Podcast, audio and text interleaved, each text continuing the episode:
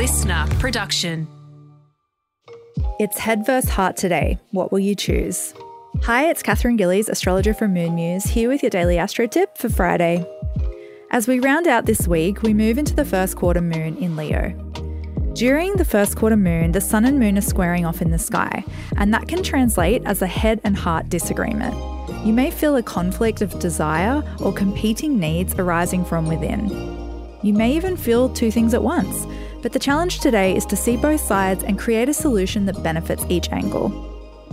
Utilize today's confrontational energy to tackle a problem or task that needs a little extra internal bravery. As the moon in Leo supports courageous, heart-oriented action, your head and heart may be at odds, but with a Leo moon, your heart is always going to win.